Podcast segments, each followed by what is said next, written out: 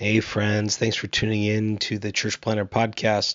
Before we started today, wanted to tell you about a really special opportunity our friends at the Micro Church Conference put on by Brave Future, um, happening April 18th through the 20th in Kansas City. This is for all of you who are wondering what is a new kind of paradigm for missional church planting and church multiplication through smaller expressions of church, what they call rediscovering the smaller way. It's happening April 18th through the 20th.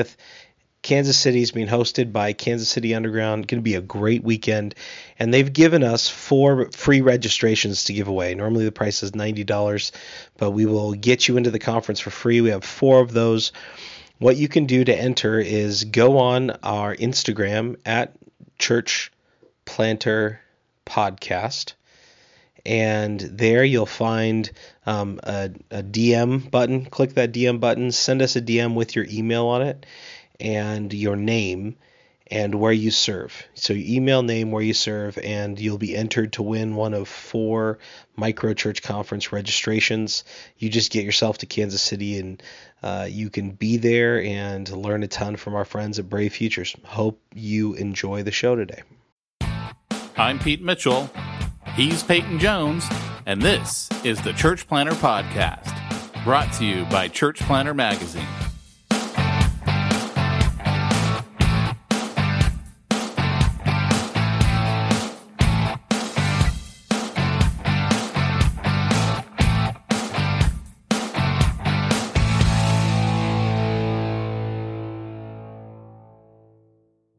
This is Pete Mitchell. And this is Peyton Jones. Here with yet another edition of the Old Church Planter Podcast. And this time I'm not going to try and say it in Spanish because I pretty much can go up to uh, 10 Diez in Spanish, and that's it. And we're number 12. I can, yeah, I can go up to uh, 11, which is once. See, isn't that what I said last week? I don't remember. Oh, that's where I learned it. Whoops. Well, then I wouldn't trust it. I mean, I all right. I, it just was in my mind. I didn't know where it came from. I thought, why do I know that number and no other number? I can always remember Uno. That's kind of scary, man. I wonder, you know, we're going to talk today about things that we kind of pick up from people. And, uh, you know, sometimes we can pick up bad attitudes. We can pick up things that we think are right and they're not very right. We want to talk today about what's in the news. Um, we got Miley Cyrus. Um, many people, have been talking about um, her uh, video or her uh, maybe you've seen the video maybe you didn't watch the vmas the video music awards. For those of you that are so holy you don't know what i'm talking about. I got the um, play-by-play from michael cheshire. Absolutely. You know what? I, I didn't even know. And, and, and i wanted to make sure we mentioned him in yet another podcast Absolutely, dude. Because every time we mention Michael Cheshire, dude, like an angel get, gets its wings, we get buttloads of money kicked down to us. So uh, just so you know, you know, uh, Michael Cheshire, Michael Cheshire. Um, no, but you know, ev- everybody's been talking about this, right? Um, and there's been a lot of heat. I mean, people are religious people are coming out swinging. You know, um, you're hearing the word slut thrown around. Um, she has become I would say the national scapegoat of immorality. It's kind of like if it, it's almost kind of freaky, like it's kind of like she's become like the antichrist Jesus, you know, um, like you, you, you put all of the world's iniquity on Miley Cyrus and make her pay. Um, crucify, crucify, you know, the crowd shouting out, she, someone's got to pay and it's going to be her. And I, I find it, Pete, we were talking about this before the show. I loved your, uh, observation on this. Well, I just thought it was really interesting how no one says anything about the dude. What's his name? Robin Thicke or Robert? I don't. I don't keep up with. I'm I do not keep up say, with the music these kids do nowadays. But I, I, was gonna say I'm proud to say I don't even know who he is. His music was so bad that uh, I'm just glad I don't even know his name. I, actually, I'm more. We were talking about this before the podcast. I'm kind of more of an Eminem kind of a guy. there, I just said it. Now everyone's really gonna hate me. Dude. But so I don't, you know, I don't listen to that kind of music. And actually, truth be told, I think in my life I've owned two CDs that I actually paid for. One was Nirvana's Nevermind, which you know, come on, it's Nirvana's Nevermind. Yeah. And uh, but I did take White out to the little baby swimming, if you know what I'm saying. oh, I got you, man. I got you. if you remember That's that cover, good. I don't want to look at that. and uh, everyone who's listening to this who has no idea what we're talking about, it's like, what? It's a little Yeah, baby just- naked swimming. Just Google gotta it. Yeah, and he's the- he is anatomically correct. and then, um, and then of all things, my second CD I owned was Jars of Clay. Oh, dude, So- that was a hot CD. So you No know doubt. that's that's me. I actually I've always been more of a radio guy. I love radio. I love the variety of radio. It's actually one of the reasons why if I was into music, I'd really like iTunes because it's not like one guy's music for 12 tracks. It's, you know, a mixture. It's Dude. whatever you like, Yeah. you know, the playlist, the shuffle, whatever you want to call it. so you're more of a Pandora guy, and I think I'm more of a Spotify kind of guy. I don't know what So, Spotify is. What is it? Yeah, it's it's albums, dude. It's free albums online. Ching, we just got money for that too. Yeah, Michael no, Cheshire. See, I'm not. I'm definitely. I, I I like it better as an angel gets his wings. It's kind of like every time a bell rings, an angel gets his wings. Remember, it's a wonderful life. Every time, Yeah, man. If we want, Cheshire, hey, if we want to go church history and go with uh, Tetzel, the monk who uh, was collecting for purgatory, every time uh, Mike Cheshire's name sings, another soul to heaven sings. ooh, there you Yeah, go. that that was his little ditty that he manipulated the uh, Dark Ages with. Anyway, we totally got Luther. off topic. Totally, Dude, got off we do, we do. But here, here's the thing. Just real quick before we go back to reality, back to reality, back here comes gravity. Right, Eminem. Right, that song right there, uh, "Lose Yourself." That's my preaching song, baby, right there. That's a. I, I was 19 years old or 20, sorry, 20 years old when I started standing in front of a megachurch and preaching as the assistant. And man, everything he describes in that, you know, other than the fact he doesn't mention the Holy Spirit at all, but, uh, but the, all those feelings, man, all those nerves, that churning, that barfing up your spaghetti, man, I relate to that, man. I used to, uh, I won't talk about my, my pre-preaching, uh, rituals, but, uh, they weren't pretty. But, uh, but that song I think about preaching. So going back to Miley Cyrus, right? Well, uh, well my, all my point was is that no one says anything about the dude. Like, like she's doing the whole simulated sex thing against his crotch, and no one says a thing about him at You all. You stumbled me. You stumbled me. What do you mean?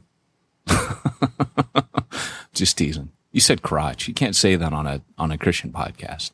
Well, I'm just saying. Hey, Supposed to say groin, Pete. Groin. hey, I'm just happy that I don't cuss during our podcast. So come on, give me some, give me some credit there. I'm giving you loads of credit.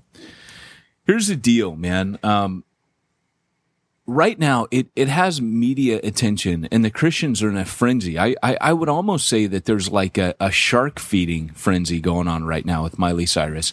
She has, uh, like I said, she's become the scapegoat, but it's interesting to me to watch the reaction of Christians and how easily we get it wrong. Uh, for example, like, uh, yeah, no doubt, you know, what she did, um, you know, it was, it was pretty lewd. It was pretty crude. You don't want to see that, but you know, you could just turn the channel off. Like it, it's not, but, but, but if you're going to watch the thing, it's just going to keep, you know, like, you know, my eyes, I, you know, you can't, you can't take your eyes off it. You can't change a channel. Um, then, then you, you watched it, you know, that's, that's, you don't have to watch. I mean, shoot, man, I, I got Netflix, so I don't see TV, you know, specifically because I hate getting mentally raped by commercials. I can't stand that.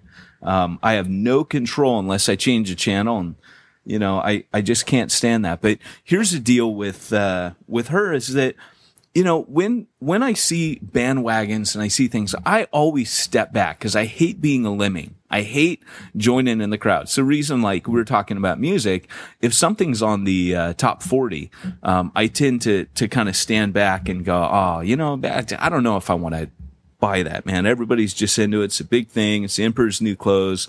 Um, I always have like this kind of revulsion to whatever's popular. And uh, so much, so much so, when I was like 13 years old, there's a band called Love and Rockets, and uh, they hit the top 40 with with one of their songs, and uh, and they got really mad and stopped making music. And I remember just thinking, yeah, man, that's that's that's exactly how I feel about it. And uh, they they became heroes. But when I see a bandwagon mentality, I always suspect that the bandwagon is loaded on the wrong side. In other words, I think to myself, I'm sure Jesus isn't on the side of where the bandwagon's at because popular opinion always worked against where Jesus was at. And so as I'm looking at these comments, all that keeps coming to mind is what, what would the Christian attitude, what's the right attitude? Should we be calling her a slut? Should we, we be writing diatribes about society and how gross everyone is and throwing rocks? Well, when I'm reading the scripture, you know, I'm seeing Jesus and he's defending the woman caught in adultery. He's shielding her he's um, he's not joining in. I mean, I, I, I would think that the Christian church would have an opportunity right now to show grace. Well, you know, when I look at stuff like this, which is very pre- prevalent, and and really what it is is is I look at it is I'm like, okay, there is someone who is searching for significance in their life, like yeah. desperately searching for significance. So, um, my wife and I were talking about this in bed last night, uh, right before we we both went off to sleep, because I think it was like on the news or something, and and um, you know we had the TV on, watching the news, whatever's. We're going to sleep, and um, and she's like, well, you know, Miley's just not that attractive anymore. You know, she's she's past that you know cute kid stage, and now she's an adult, and you know she's not as attractive, and so she's trying to get that that spotlight back. And I I look at it and I'm like, well, here's someone who has had all kinds of fame, right?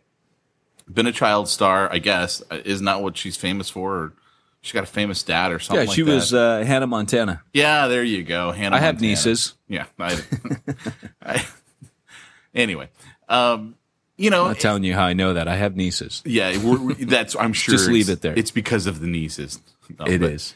But you know, it, it is. It's the it's the search for significance. When you don't have God, you're looking for what does it take for me to have position in life? What does it take for me to be somebody? What does it take for me not to just, you know, be a nobody and be in the background? And for a woman, um, it's so easy with sexuality to regain significance. I mean, think about how many women that you know you've known in your own life. Like I, I, I can think about even though I went to Biola. I mean, I had a very different Biola experience. Um, than everyone else. I mean, Biola, you got to sign a contract saying you're not going to drink, you're not going to smoke, and you're not going to have premarital or extramarital sex. And um, and everyone who goes there has basically said, "I'm a Christian. I believe in Jesus." And my experience was very different from a lot of people because I mean, I I drank a lot. Uh, my friends drank a lot. I had friends who uh, smoked pot all the time. Um, that was actually one of the few things I didn't do. I don't know for whatever reason I never smoked pot. I've actually never done illegal drugs, which is kind of amazing when I look at my life and I look at my friends. I don't know why I drew the line there, but for whatever reason I did. And um, and there were a lot of girls that I mean slept around. It didn't matter that they went to Biola. I mean it it didn't matter at all. And I always looked at them even then. I'm like, man, they're just they're hungry for love and affection. They're yeah. they're dying for some sort of significance in their life, and they haven't found it in Jesus.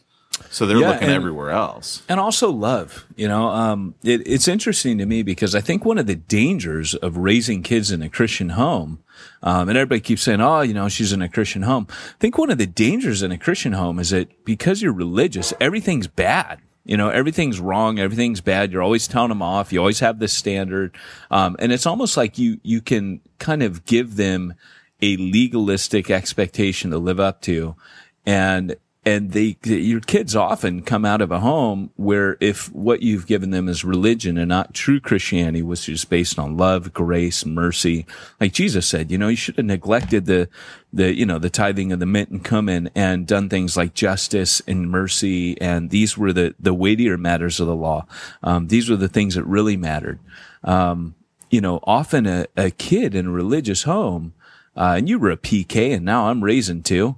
Um, you know, the, the risk that you run is putting the cart before the horse and not making love and mercy and grace and peace um, the main things that they ought to get out of Christianity. Instead, it's the, you know, you shouldn't uh, do this, you shouldn't do that, and how dare you have this bad attitude. And it's almost like we're ready to pounce on our kids like hawks. Man, I, the amount of, you know, we had to sign an agreement when we adopted saying that we couldn't whack our kids, you know, we just can't whack them. We can't hit them. And in a way that was kind of good because I grew up with a lot of anger problems and, um, you know, it was kind of like, a, a uh, it was a real check on me. And I've praised God because when the Bible says, Hey, spare the rod, it's not saying go grab a metal bar and beat your kid. And Christians are these advocates for violence. Well, if you do any study of the scripture, you realize what he's talking about is discipline. And he actually calls it discipline. Um, discipline doesn't mean that you have to whack uh, your um, your child. You don't have to whack your dog. In fact, uh, dog obedience school will tell you that's actually counterproductive. Um, that the pet people seem to have kind of caught up, you know, little caught on a little bit more than than the human people. That you know, but it's Christians. It's Christians that want to advocate violence on kids. And I know this is controversial, but I guess what I'm trying to say is, I think in Christian circles we can be harsher on our kids um, than. Uh, than anybody else. And I'm just, I'm just not sure that that's a good thing. And so I see, you know, that she is crying out for love. And, uh, you know, it's like you said, significance, love, all those things. She's crying out. And, and what, what kills me is when I see society, um, condemning her and I know the Bible. I know human beings. I know people. I know myself. And so when I see that, um, you know, the, the first question that, that kind of came to me was, all you people, all you Christians, all you, you know, what's on your stinking computer? Like hmm. seriously. You know, Jesus told the Pharisees, he who has the first, uh, no sin, let him cast the first stone. I would imagine that what's on the computers of most people, I mean, statistics say that women, 30 to 40% of women have a porn addiction. That's a shocking statistic. Um, so 30 to 40% of women out there, I don't know what it is for guys, but I'm, I'm guessing it begins with a nine. Um, but you know, uh, who cares what the second number is? But I would say the majority of guys out there have porn addictions. And so society's out there. It's absolutely hypocritical. And I would just think that at this point, the church is given this golden opportunity. And this ties in with church planting. Um, we're going to talk about the kind of church you need to be to actually reach unchurched people. You have to have this message right. You have to have the gospel 100% right. Because here's, the, this is a gospel issue. This is the heart of the gospel. What is the message of the gospel? And I can't stand it when I see things like this. And forgive my rant here. Usually, you know, this is this is the point at which Peyton rants. Right? Now, always some podcast I'm going to rant. Pastor. But that's what Pete says when he tells me I talk too much. Right? Um, Every but, pastor, man, you can't shut him up. Yeah, typical bitter PK. Shut up, Dad. Deal with your daddy issues and leave me alone, pal. Steason. But, but here's the deal. You know, you, you've got these, uh, Christians out there, and what are they doing? They're preaching condemnation. They're preaching law. Hey, so here's the message I'm getting from the church right now. Your sin is disgusting, and you, therefore, are disgusting, and we are absolutely livid at you for being disgusting. Hey, that sounds like the gospel to me. Yeah, you know that I think you bring up a really good point. I mean, you actually covered a lot of different points that I think if you really wanted to, you could start to unpack those. Um, Pastor, um, and my first point, my second point, and my conclusion. like you, you know, one of the things that you hit on at the very beginning, and you and I have had this this conversation before. You know, I've got a son, my my first, and you know, hopefully only child. That's me knocking on wood there. Um, I thought that was your wife knocking on the door. I'm like, looks like it's time for me to talk for a while again. yeah, no, baby, I, what is it? I I am um, I'm I'm not. I, it's it's difficult for me to to be a parent, man. I'm I just was not cut that way. And but I'm I'm like really worried about how I'm supposed to raise my son because you know having been a, a pastor's kid and growing up in still a very legalistic environment, very legalistic. Um, I realized that there is this mix of yes, you want to train your kid to be, uh, you know, to live life a certain way. So there's this this line of how do I raise my kid? How do I instruct them on the way that they should go? And yet at the same time, you know, be real about life. Mm. And and not so like condemning. Like it it, it it's always interesting to me that um I went to a, a Christian high school for uh, you know almost four years, and I'm almost four years. Uh, high school is four years, so it was almost three years. Um, and I went to a um, uh, you know a Christian university, and anytime a girl would get pregnant at either one of those institutions, they were automatically kicked out. Yeah. So I'm looking at this going for uh, today, not back then, you know, because back then I grew up in the legalistic family. And of course, yes, you want the pregnant girl kicked out because, you know, shame on you Yeah. for, for having premarital sex and haha, look at the consequences you got to deal with. Yeah. And, but, but think about it from her point of view, right? Yeah. She's going to this Christian school. She gets pregnant. And what's the result? You're out of here. You're gone, Yeah. you know, and no Your other sin is too great. Yes. And it's worse than our sin. and we Um, can see it. That's the yeah. thing. We can see it. like it.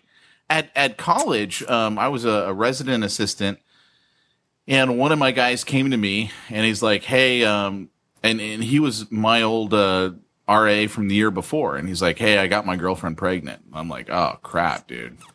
So, and they both went to Biola. Um, she gets kicked out while she's pregnant. She can come back afterwards. He gets to stay.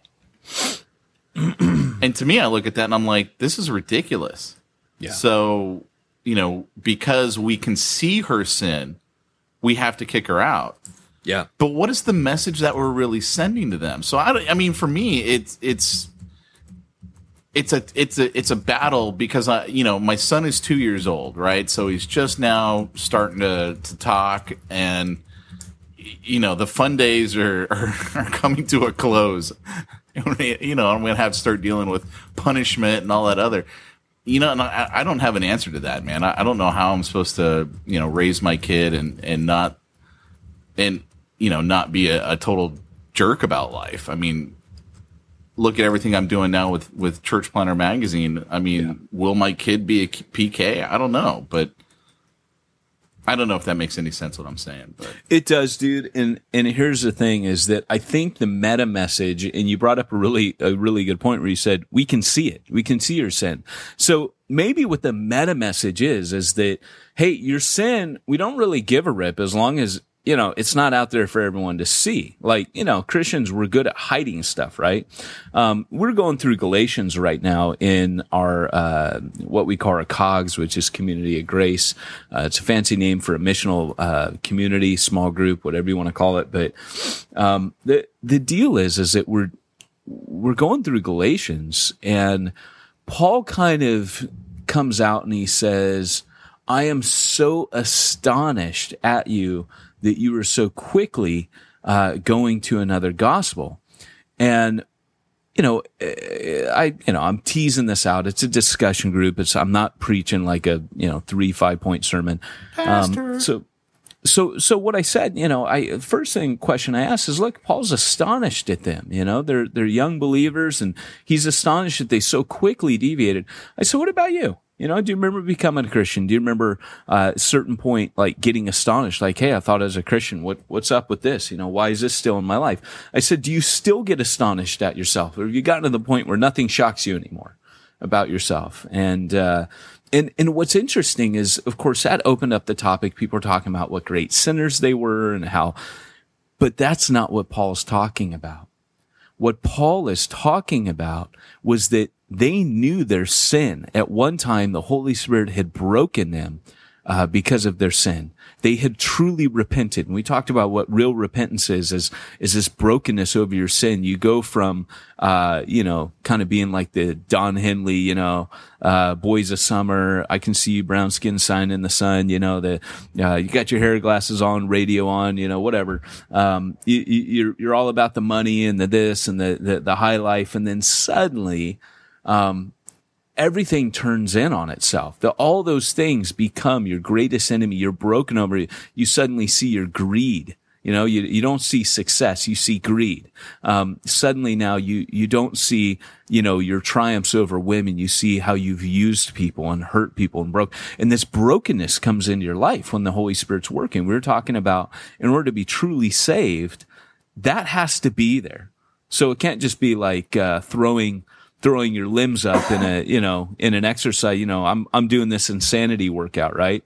Um, and Shaun T on this, and the instructor is always saying, don't just be throwing your limbs out, man. It has to come from the core. And he's talking about your abs. So you're doing knee raises. You're not just using your leg muscles to throw it up. You're not just throwing your hands up at some crusade you are from the core. You are broken. You're not just marching down an aisle and going onto the field and fireworks go off. Welcome to the family of God. That means nothing. What means something is this brokenness in you. And so Paul is, is saying, Hey, that once happened over your sin. You knew. And he says, before whose eyes Christ was clearly portrayed as crucified. You knew you needed a savior. What Paul's astonished at is how quickly they've gone to legalism, how quickly they've forgotten that they needed Christ, that they needed saving and now they've reverted back to saving themselves. And I think that's the, the thing that the church, you know, so I turned it around. How about this? Are you astonished at what a Pharisee you can be? And I think that's the thing that, that more than even our sin, I think we get to a point where we're no longer astonished about what great sinners we are. I think the more astonishing thing as time goes on is how much we can forget what great sinners we are, what great Pharisees we can become. Mm. And that's what's happening right now. I think personally, um, when I'm watching this Miley Cyrus thing, I, hey, I know the world is, is hypocritical. I know that people are hypocritical. Religious people are no more hypocritical than, uh, uh, secular people, man. It's like, uh, it, human beings are just hypocritical.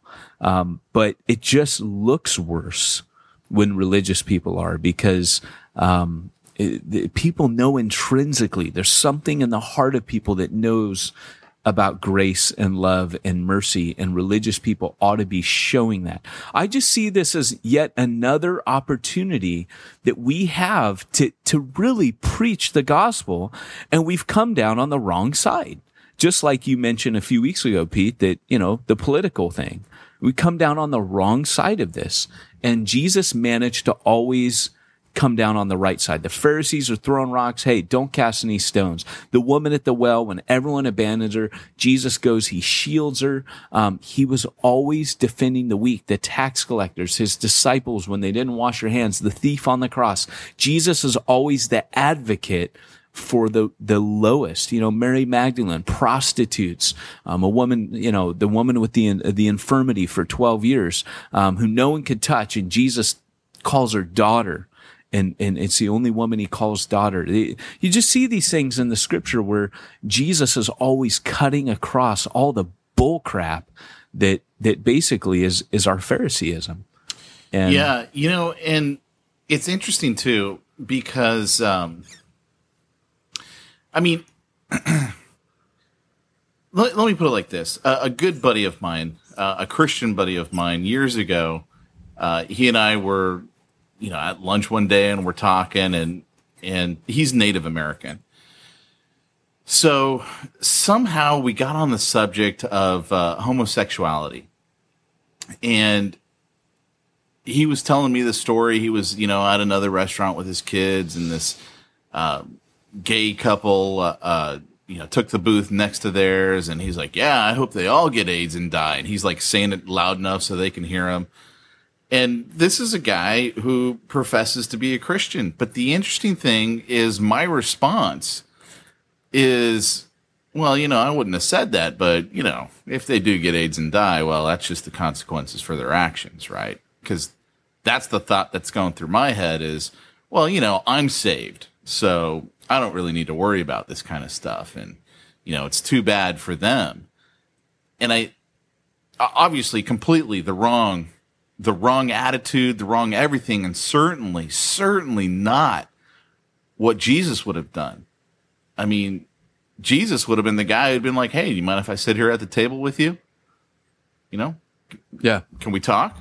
Yeah, because um because that is the way that Jesus was and and Christians are so like bent on well we need them to know that we're not in agreement with their lifestyle and so that means we need to shun them at every possible avenue so that way they really know how we feel about this and I don't know, man. I think we're missing the point. I think a lot I of think times so we're missing too. the point. And the reason why I I, brought think up the, too. the the uh, Native American thing is, you know, he was one of the things that he he would say is, you know, our tribe, which was based out of I think Oklahoma, is like our tribe used to go around and kill all the other Indians that you know had uh, homosexual. Uh, uh, in their in their tribes. I mean, that's what we did. You know, he was very proud that he had this heritage of, you know, we don't we don't deal with homosexuality. But you know, I look back on myself, and here I am professing to be a Christian, and I'm you know I'm not like saying, hey, that's not the attitude that Jesus would have. That's not the attitude of eh, that. That's not it at all. You know, I'm sitting there going, yeah, you know, I could. That's pretty cool. You know, went out there and you took care of those sinners and wiped them off the earth. Way to go. And it's, I mean, Yeah. No, I get it. it. It's shocking. It's it's the Pharisee that we are. It's not my sin. It's not my struggle. And so, you know, I, I so I um I judge someone else. It's interesting because I read an article um, at pastors.com. Um, it was called 10 Ways to Create Churches Angry Millennials Love to Attend. And it just so ties in with this. And it, it, here's what he says. He says, uh, you know, there's been um, a lot of information written on this subject about, you know, the 20 something uh, audience and why they're leaving churches. And he says, you know, there's kind of most solutions fall into these uh, four things creating a new type of creative and relevant worship service, being more cause minded, incorporating social media, being authentic and real. I would say Church Zero, cha-ching. Um, that, that actually, uh, it, it actually, other than the first one, um, it, it talks about, um, yeah, you got this culture, and I'm not ashamed for that at all. I mean, I'm a missionary, so I think missiologically, um, you know, and he says, I agree, these four solutions are necessary, but we need to look at how they're feeling, right? Um, many experts, I'm just quoting the article now. It's by Brian K. Dodd. Uh, it's dated 26th of August. He says many experts feel 20 somethings are apathetic. He says, I want to propose to you that millennials are not just apathetic. Millennials are angry, right? So he, he, you know, kind of quotes where he gets his research from. Um, and then he says the insights from the study that was done um, by uh, uh, uh, some someone, the CEO of something.org and Umair Haque, I can't even say that, director of Havas Media Labs. Um, he says here is the insights that pastors and church leaders can learn from in creating churches angry millennials love to attend. And, you know, we're not saying be a church planting whore and just cater to other people. I'm actually the opposite. I'm like, you do what God calls you to do and boom, you know, like just let the chips fall. But I actually agree with this article that what he's talking about is actually missiologically the kind of church you need to plant. Um, this article was very, very good. And the first thing he does, which ties in with Miley Cyrus, is he says angry millennials will love churches who admit the world is broken. Okay, so um, the first thing you, you're saying is, look, we live in a broken world. Change is needed. There's this kind of grasping after this utopian society that that Christians often fall guilty of. They want, you know, I, I want to go back to the way it was. You know, I want to go back to the 50s with Beaver Cleaver. Guys, the world is not where you want it to be. It's where it is. And so you can't come in and still be ranting about how angry you are that, you know, this isn't the 1950s anymore. How dare Miley Cyrus in 2013 uh, mimic porn? Porn is a way of life for America now. Like, of course, you know, that, that was, that was nothing compared to what people were putting in their heads every day for hours at a time. So, you know, she didn't get naked. That's, that's how the world's thinking. So we have to admit, the first thing we have to admit is this world's broken. Yes, change is needed. It's sad that a girl goes and does that, but that ought to be your attitude. Your attitude ought to be, Hey, this is part of our brokenness. You know, that as Pete, Pete, you said that, that this is how somebody tries to find significance. It's okay to point out you know, what's broken with the world. But when we come out swinging with anger, it's usually because we feel that we've lost something in society and we're angry that society is the way it is. I never see Jesus coming into his ministry and he's just angry at the world's sin. He's just super angry and he's always angry at sinners and he's always chewing them out and he's always ranting and calling them sluts. Um, Jesus accepts it's a broken world. He was a man of sorrows. Um, he's weeping. The only people he gets ticked off at, the only time Jesus gets angry is at the stinking Pharisees. That Yeah. ought to teach us something. Yeah.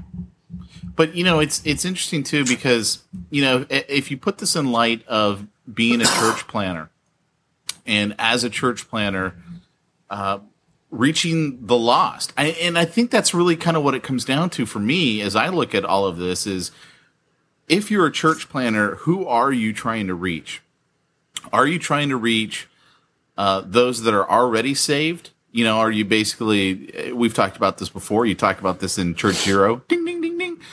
That um, you know, maybe you're trying to plant a church because no one will give you your own mega church. Yeah.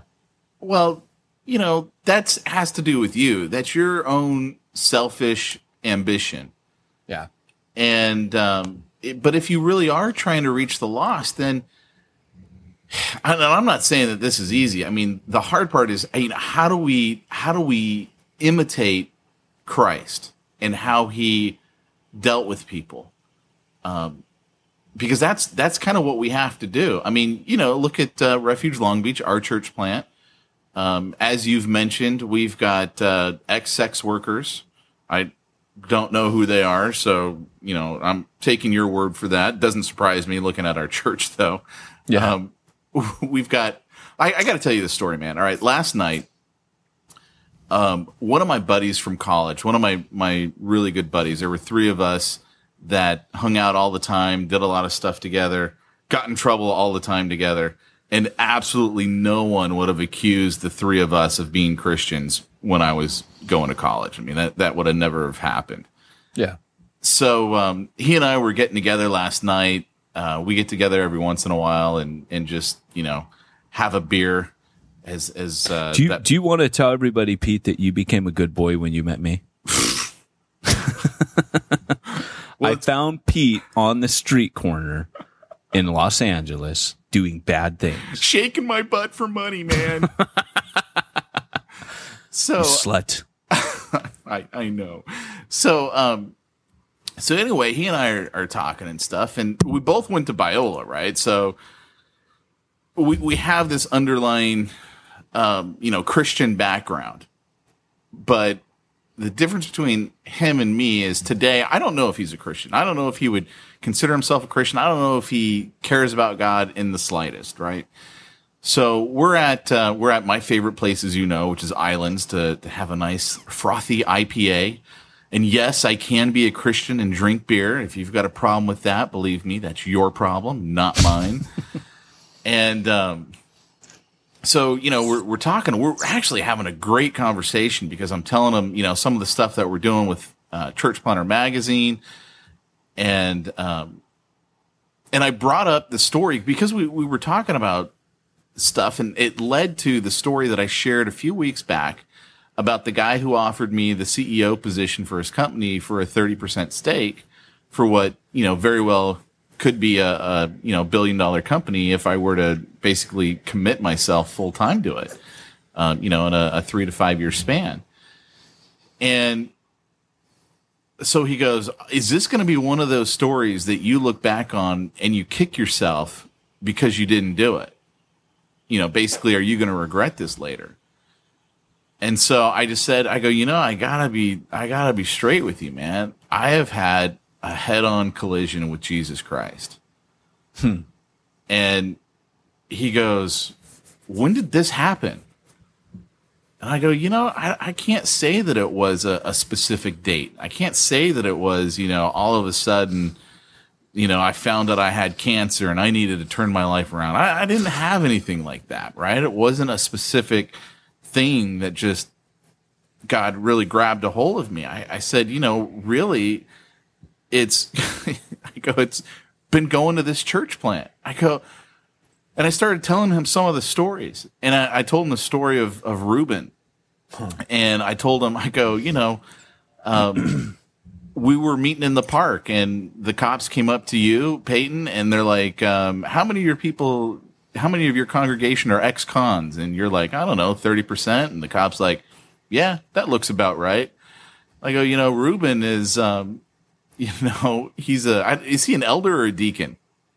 He's a deacon. He's going to be coming on eldership um, probably within the next six months. I think I called him an elder, but you know, whatever, yeah. right? And I go, you know, we got Ruben, who's an elder in our church, and he just got off parole because I was teasing Ruben on on Facebook because he took a picture of his his little slip of paper that says that he's completed his parole and he's off parole.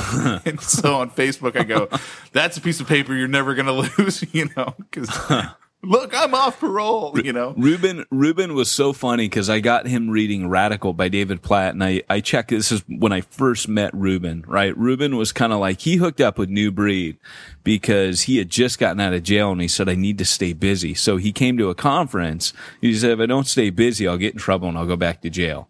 So uh, this kid, I'm telling you, he is amazing. Um, and so he's reading uh, Radical by David Platt, and I check in with him. I go, "Hey, so Ruben, how do you like it?" He goes, "It's pissing me off." I put it down. I said, "Why?" He goes, "Because I'm on parole, man. It's talking about missions, and I want to go somewhere, and I can't go anywhere."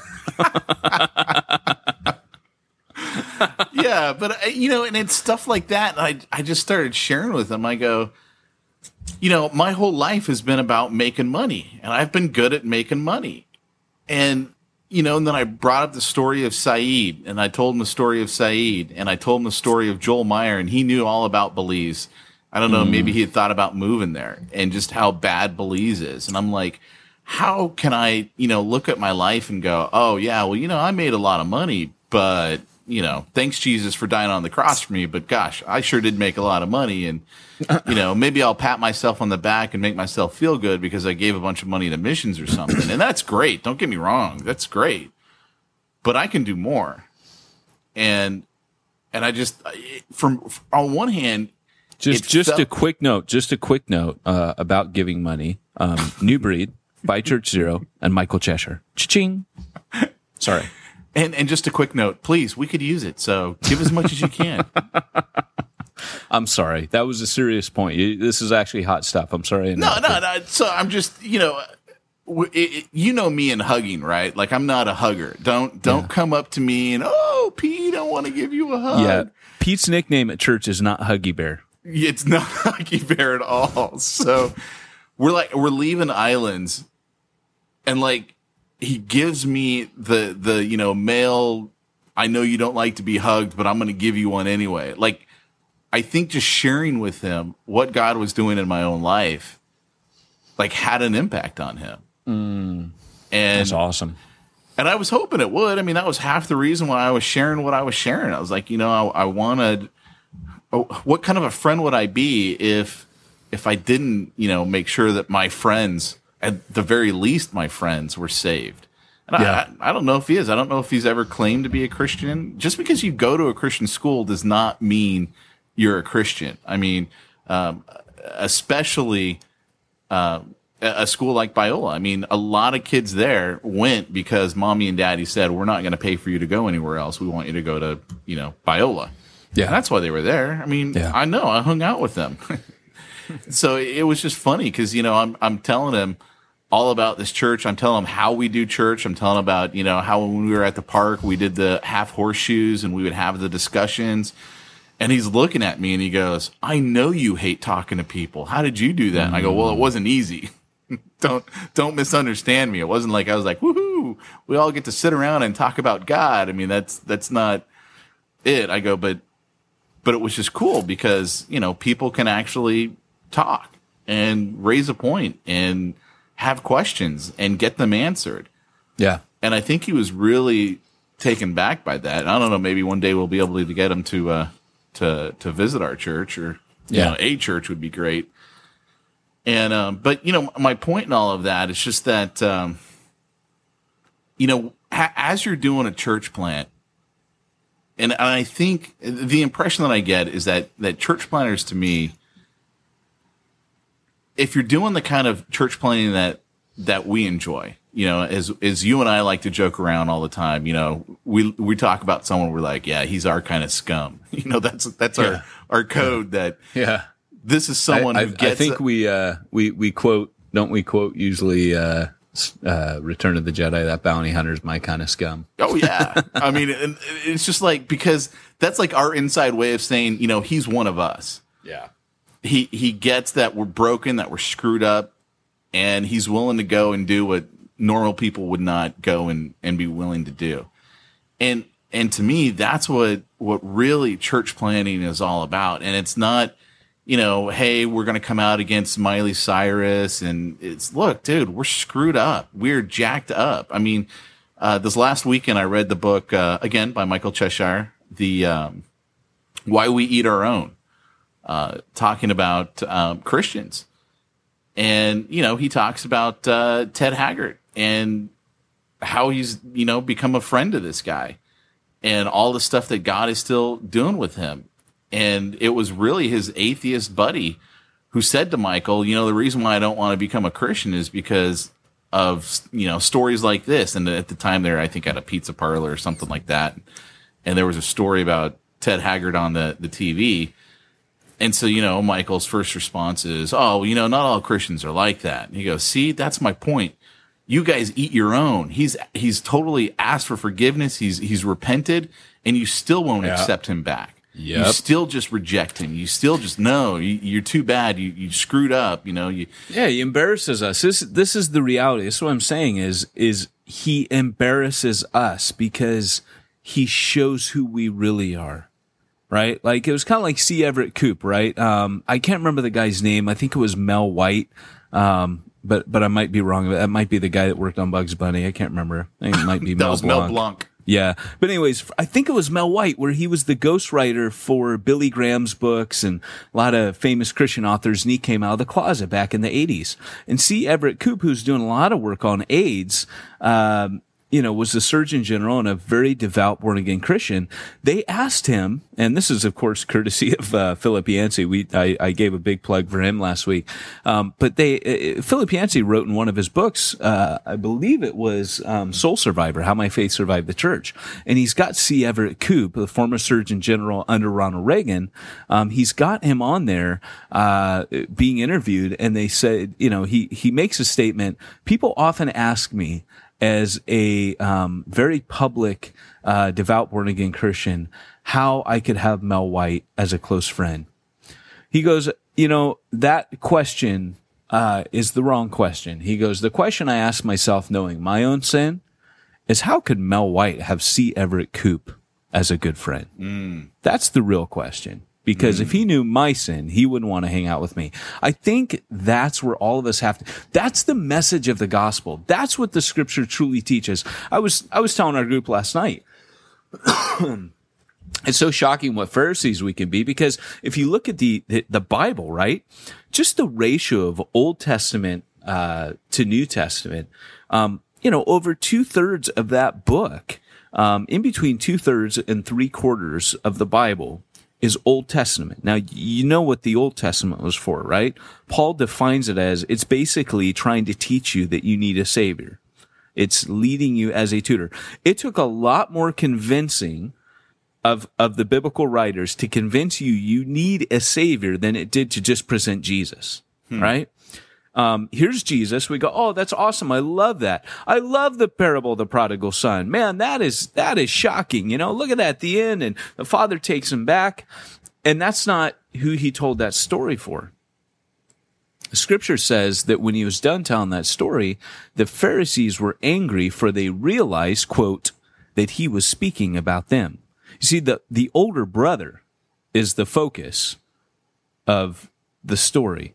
The older brother who gets pissed off and mad and tells his dad, you know, how dare you? I've always stayed close to you. And he feels entitled. He feels righteous. He feels, hey, I deserve everything. He has no understanding of grace, no understanding that he needs uh, a savior, on and on. And Jesus told that story to show self righteousness. And so the big deal for us is that the, the real shocking one in that story is actually uh, God that he loves so much. Yes, I agree. But even more shocking is that we can be the older brother and completely not even realize that that, that parable is about us. Mm. And what Pharisees we can actually be. We all identify with the younger son. We don't identify with the older brother, and yet every single one of us can be that older brother. Miley Cyrus just kind of proves a point. And so when we're preaching in a church plant, the world is going to smell her out. If you went into your church plant tomorrow and you are truly reaching people outside of the doors of that church, the biggest turnoff would for, be for you to go from the pulpit tomorrow and start bashing Miley Cyrus and just join on the bandwagon. They're hearing loads of that. What would really get the attention of, you know, the 20 somethings or the people outside of the four walls of the church, people that are quote unquote trying out Christianity, trying out church. I, I met at our barbecue last uh, weekend back in Bixby Park. Uh, I met tons of people. I had two two different people that told me I've tried so much else in my life. I was talking to a heroin addict, and he's like, "I've tried everything else. You know, I might as well try going to church." Um, that's that's people's attitude when they come in. But imagine the shock when they hear the gospel, man, that cuts across all this nonsense of people thinking that they're righteous and whatever, and you just lay it out, the grace and love and mercy of God for Miley Cyrus and the Miley Cyruses of this world. Yeah. That's all of us. We all need a savior. And, you know, uh, w- yeah. one of the things too that I'll, I'll say is that, um, a, a great point, I think in, in Michael's book, Why We Eat Our Own is he goes, you know, isn't it? I, I, can't remember exactly how he said it, but basically he said, you know, Jesus said, you leave the 99 and you go after the one. And we would rather condemn the one. We would rather go, oh, you know, you're a homosexual or you committed a homosexual sin or, you know, whatever, and just burn you at the stake. Yeah. Rather than actually going after you. And that's, but that's not what Jesus would have done. Jesus would have gone after you. He would have said, I want you back in the fold. I want you back in the family.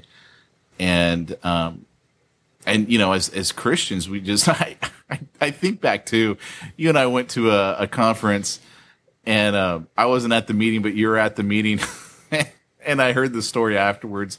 You know how one of the pastors is up there ranting, we've actually got pastors who believe that, that you can be a pastor and still drink alcohol. and it's just, it's funny to me when I hear stuff like that because I'm like, are you, are you kidding me?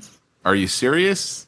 Did you forget that Jesus turned water into wine to a bunch of people who had too much to drink already? Yeah. And I mean, yeah, absolutely. And I love it when people go, Oh, well, I'm sure it was grape juice. He turned it into grape juice. It wasn't wine.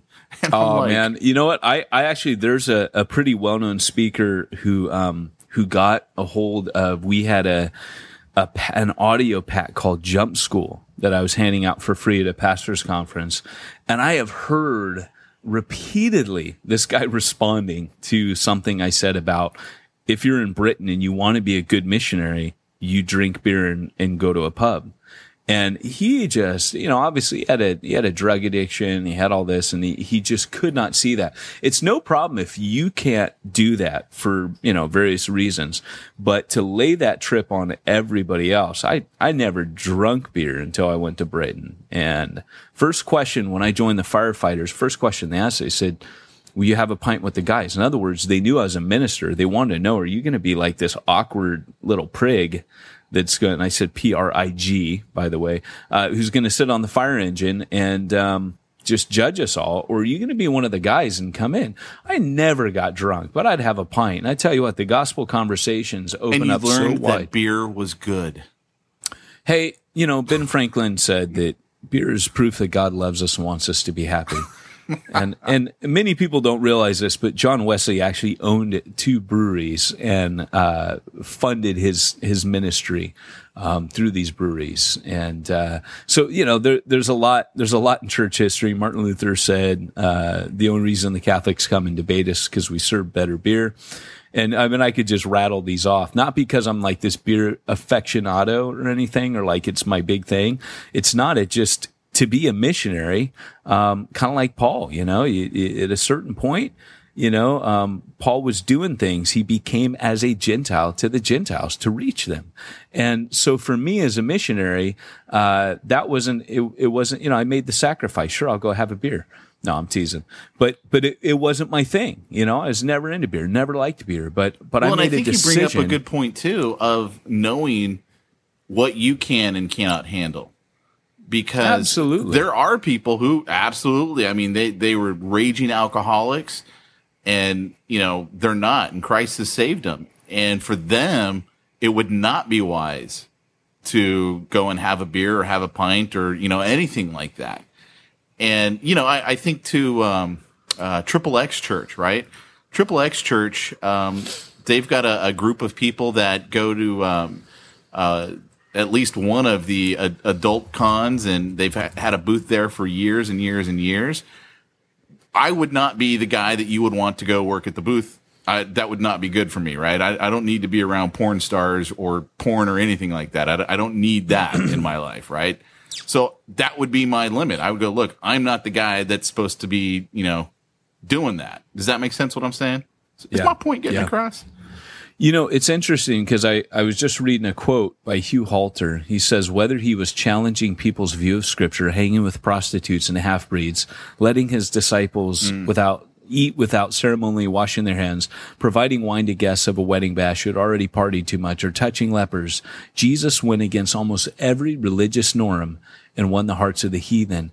And and when I read this quote, it was on Facebook, and one of the the uh, uh, the the readers actually wrote, "Hey, you know, I noticed when he did that, he used the the big giant pots, the water pots used for ceremonial washing. He actually took a religious uh, vessel and used it to make wine. Like that, that's just crazy.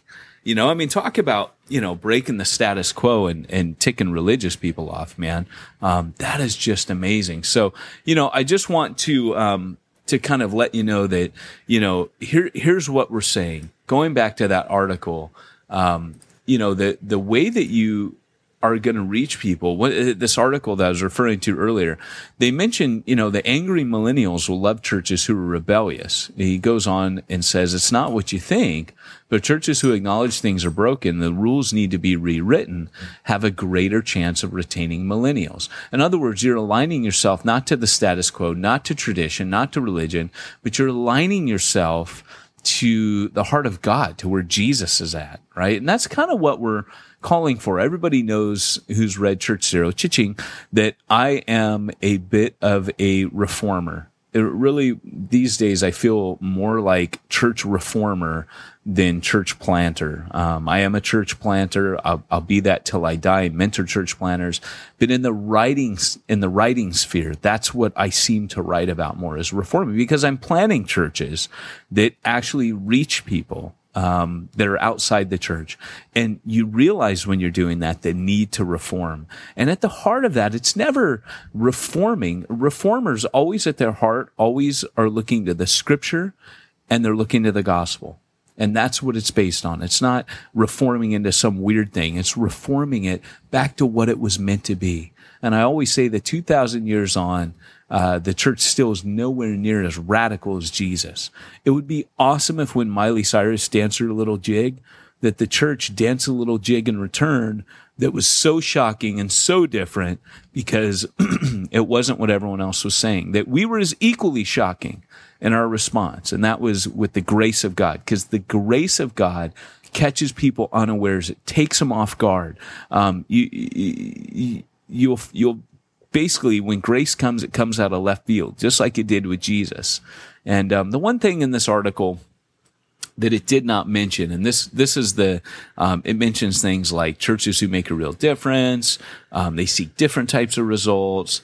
Uh, they create opportunities to be a part of the solution. They're frustrated with the establishment. Um, all that kind of stuff is great, and it's all true. One thing it doesn't mention that I wished it did was churches that uh, emphasize grace. Um, grace is the game changer. That's the number one thing um, that I believe that the world needs to hear. So, Yeah, I agree. I agree, and I, I think that's that's really what makes the big difference in people's lives when when we really start to understand the grace that's been poured out to us, and um, and we get it. You know, you know what I'm saying? Where it's like, like leaving the 99 and going after the one. Like Christ loves us so much that he would die for us. And I, I think about that in context of the stuff and the people who we hate and we go, oh, you know, they're so evil. You know, they're they're gay, they're uh, you know prostitutes, they're drug addicts. You know, we we just put ourselves up on this pedestal. Well, at least I'm not one of them. Yeah, but you know what? They're made in the image of God, and and Christ loves them so much that it's the same amount as He loves me. You know, just like when we had Nigel Young on, right? And uh, and he was talking about being a street preacher. And this guy comes up to him and, you know, he's gay and he's like, you know, God doesn't love me. And he just goes, God loves you just as much as he loves me. Yeah. Scandalous. Think, yeah. And I think that's what's so hard for us to, to even wrap our own heads around because as soon as we get saved, we go right back into, well, at least I'm not one of those guys. Yeah. Absolutely, man. And you know that uh, that's that's what we want you know, for all of the church planters to know, guys, you have a, you have a chance to plan a church that gets the gospel right, that gets this stuff right. You can, you can repeat and allow your people to repeat these same mistakes. You can carry all this baggage into a church plant, but it is essential when you're planting that you're constantly saying the stuff we're saying on this broadcast so that people kind of get it, that the mission here is to extend the grace of God to people and so that they are able to, to be broken over their sin, to, to, to, to repent, to truly repent from the core, just like Shaun T says in insanity, and that, that they truly get saved and born again. But you will not do that by bashing sin. That's never, it wasn't Jesus's way and it's not going to be the way that the Holy Spirit's going to work in your mix. So, you know, hey, um, before we tie up our uh, podcast today, I wanted to quickly mention something. Um, uh, Church Zero is on Bookshout. If you don't know what Bookshout is, it's a um, new website. It's it's roughly it's an app. Um, you get it. Uh, I believe you can get it now in um, Android. Uh, I just saw that yesterday, but uh, iPhone and iPad have it. It's an app that allows you to basically interact with an author on a book. So, um, for example, like, you know, you can go down to Barnes and Noble and you can join a reading group that they throw every week or once a month. That's cool, but it's a time sink. Um, you got to read the book by a certain amount of time. You know, you got to read before the next meeting, a certain chunk, and then you got to carve out time in your schedule to go. Um, on Bookshout, what often happens is some of the books are made free. Um, so you can get a book, download it to your app for free, and then you do it in your own time. You join the reader circle for that book. And that can be as big as nine people. It can be as big as 900 people. And what you do is you just, at your own pace, comment, leave a, you do a quote, a quote goes posted on there, and then you comment on it. Hey, this is so true, blah, blah, blah, or I disagree with this. And then everybody in that reading group can see it and interact with you. It just gets people talking about the material. Church Zero is one of those kind of books where I challenge people frequently. I say, this will change the way you think about church. Absolutely will. Um, it will be revolutionary to your thinking. So it's the kind of book that invites a lot of attack and criticism, but also gets people thinking. So that's what you want. So uh, this is a great opportunity for you to get on there. If there's something you didn't understand, something you want to challenge, stuff that you want to uh, kind of dig deeper into, get on there. Join the Church Zero Reading Circle and uh, we'll see you on there. I'll I'll be interacting with reader comments, and uh, I'll kick some stuff off as well. It just went live, so you can hop on there and join the Church Zero Reading Circle on Bookshout. So that's my shameless plug for that. But I'm looking forward to hearing from you guys on there. Cool. All right, and um, make sure you pick up uh, Church Planter magazine and the new issue of Church Planter Magazine will probably be out sometime this week. So before the next Woo-hoo. podcast, um, you should be able to get that. All right. Well, hey, this has been Peyton Jones and Pete Mitchell reminding you that in order to reach the people nobody's reaching, you have to go where nobody's going and do what nobody's doing.